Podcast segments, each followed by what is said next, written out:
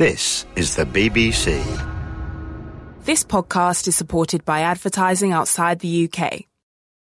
This is a BBC Radio 4 archive edition of Alistair Cooke's Letter from America. Two famous centenarians have died. I pause to let the freakishness of that sentence sink in. For in hearing it, I hope you had once realized it would have been 30 years ago an impossible sentence to write or read. 30 years ago, you read in the papers that somebody somewhere had died at the age of 101. That's the only reason they got their name in the papers. They were otherwise obscure. It was simply a newsworthy feat for anybody to reach a hundred. But since everywhere in what we used to call the civilized world, and what we now tactfully call the developed world, since the population of the old and very old is increasing every year or two, it's no longer a shock to find centenarians among the famous. The death of these two men ominously underlines the topic I touched on last week, to which I'll give one more darting mention, just so that listeners who unaccountably weren't paying attention will appreciate the wonderful, or if you're in your 50s, say, the daunting novelty of that first sentence. A quick, sketched in background. In the spring of 1937, President Franklin Roosevelt put through Congress the first national pension fund. It was called the Social Security Act, and since then we've subtracted from everything we earned 10% for our old age pension. The Social Security Fund has always been regarded as a separate budget, separate from the regular government budget, not to be touched for any other purpose than paying out pensions to the retiring old. But, as I gloomily announced, the fact of people living longer has meant a gradual unstoppable rise in the number of pensioners as against the number of healthy younger working folks who pay for those pensions. The result has been a warning going out to especially the baby boomer generation, the youngsters now in their 50s, that 10 or 15 years from now there may be little or no pension for them. And this week I read a similarly bleak dispatch from Europe from one of two highly dependable institutions as safe, as we said in the long ago, as safe as the Bank of England.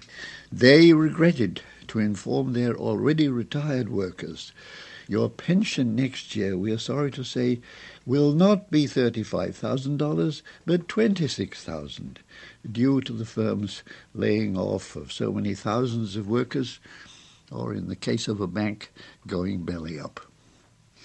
So you see, the grim reaper is not reaping fast enough for the young middle-aged, who, however, I hope will be good sports and join in celebrating the good lives of these two centenarians who were born early enough not to have to worry about their pensioners' dollars. Even though one of them had, it was calculated, 260 million reasons for not needing a government pension. And who would he be? Leslie Townes Hope, son of a stonemason, who decided, along with about 10 million other working people in Europe, to ride the wave of immigrants that crashed on these shores at the turn of the 19th century, right up to the outbreak of the First World War in 1914. By then, the young and already sassy 11 year old had found school in Cleveland, Ohio, a pretty dull business, whereas he thought the vaudeville theatre, at its peak then, was a joy. With its red-nosed comics and pretty girls, tap dancers, its familiar types, the henpecked husband, the strident mother-in-law, the sneaky little brother, a comic reflection of everything that was awful at home. In his early teens, he learned a little dancing, worked up a routine with a girlfriend, then with an old dancer, and then as the male dancer partner of, wait for it, two Siamese twins. For about 15 years, he was a minor figure in vaudeville until he found what was to be his essential role himself as a stand-up comic, a harmless show-off, failing con man, the ever-ready rescuer of damsels in distress, except he'd be happier if they rescued themselves. One of his writers frankly explained, Bob thought we'd invented a character for him. It was in fact there already. It was nobody but Bob Hope. We simply wildly exaggerated his own characteristics. The woman chaser, the coward, the cheap guy. Once the character was established, Hope was on his way from small town vaudeville to the big time and on to Broadway musicals and 58 movies. And in the late 1940s and early 50s, the first and only entertainer to become the number one star in the movies and in radio and in television. But he was something beyond being the nation's chief entertainer, the obvious host at every kind of national festival, the Oscar ceremonies, the presidential birthday, political conventions. He was also the one and only court jester, and he had the jester's unique freedom to mock and lampoon the king himself. He knew and bantered with every president from Franklin Roosevelt to Clinton. And I believe Roosevelt was the only one whom, on public occasions, he did not mock or mimic. And that was not just that Roosevelt had such a patrician presence, but because Roosevelt was a cripple. But Hope's barbs at the political foibles of the president's party, of any party, were evenly distributed. After the surprising landslide election of his fellow film and TV star Ronald Reagan, he said, Boy, what a victory for the Reagans, or as they're now called, dynasty. As for the thoroughly beaten Democrat candidate Walter Mondale, he sighed. Mondale said God had no place in politics Apparently, God feels the same way about Mondale. If that was the whole story, I frankly doubt I'd be talking about Bob Hope. After all, there has to be at any time the top film comedian, the best television host, the most listened to radio wisecracker. That these three titles all belong to one man is remarkable.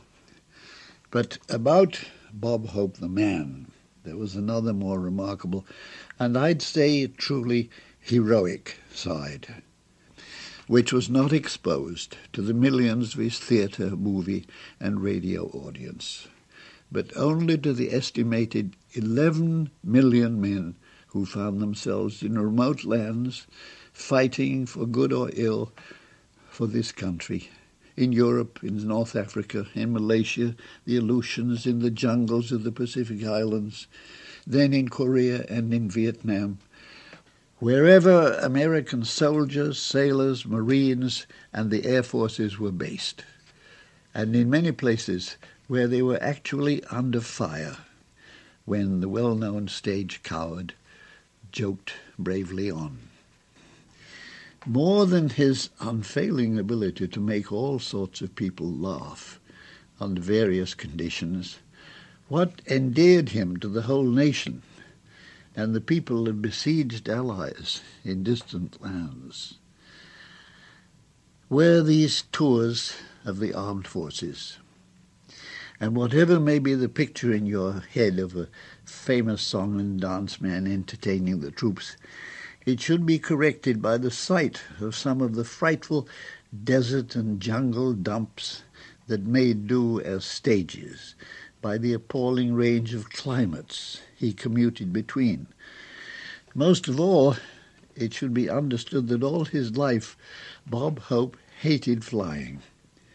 And the 20 years of his army tours were done before the arrival of the jet plane that rides, that flies above the weather. Mostly the vehicle was the DC-3, called the workhorse of the war. No food or drink, bucket seats if you were lucky, a thin mattress on the floor to sleep on. For over 30 years, Bob Hope bounced around in every hazard of weather, suffered many a scary accident. It was a miracle that his iron constitution survived over two million miles in the air.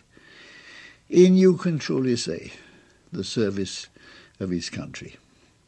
There's a move in the Senate to have him buried in the National Military Cemetery in Washington. It is no more than his due. The second remarkable centenarian is a very different breed. An English lawyer of great distinction, Hartley Shawcross, once Attorney General, Chief British Judge at the Nuremberg trial, a handsome, compact, crinkly-eyed, bushy-browed, cheerful man who was at one time eagerly pursued to think of himself in 10 Downing Street. There was a moral obstacle to this ambition.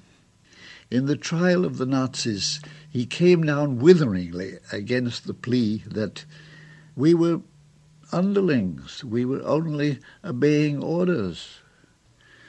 There comes a time in every life, Shawcross told them, when conscience must defy the leader's orders. Such a man would never become a loyal political leader. So in his early 50s he quit politics and spent the rest of his long life performing innumerable good works. There is a warning lesson in Lord Shawcross's life for all attractive middle-aged ladies who find themselves working for a very old man. When he was 95, Lord Shawcross proposed to an attractive old friend. She accepted him but the English courts, at the urging of indignant relatives, did not. So they skipped off to Gibraltar, married, and Shawcross enjoyed six more years of married bliss. It should be a warning, and I speak feelingly to any attractive woman who takes for granted the harmlessness of a very old man. Watch out at all times keep up your guard.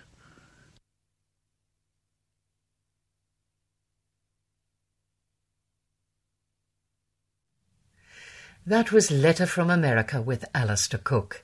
You can find more Letters from America and thousands of other programs for curious minds on the Radio 4 website.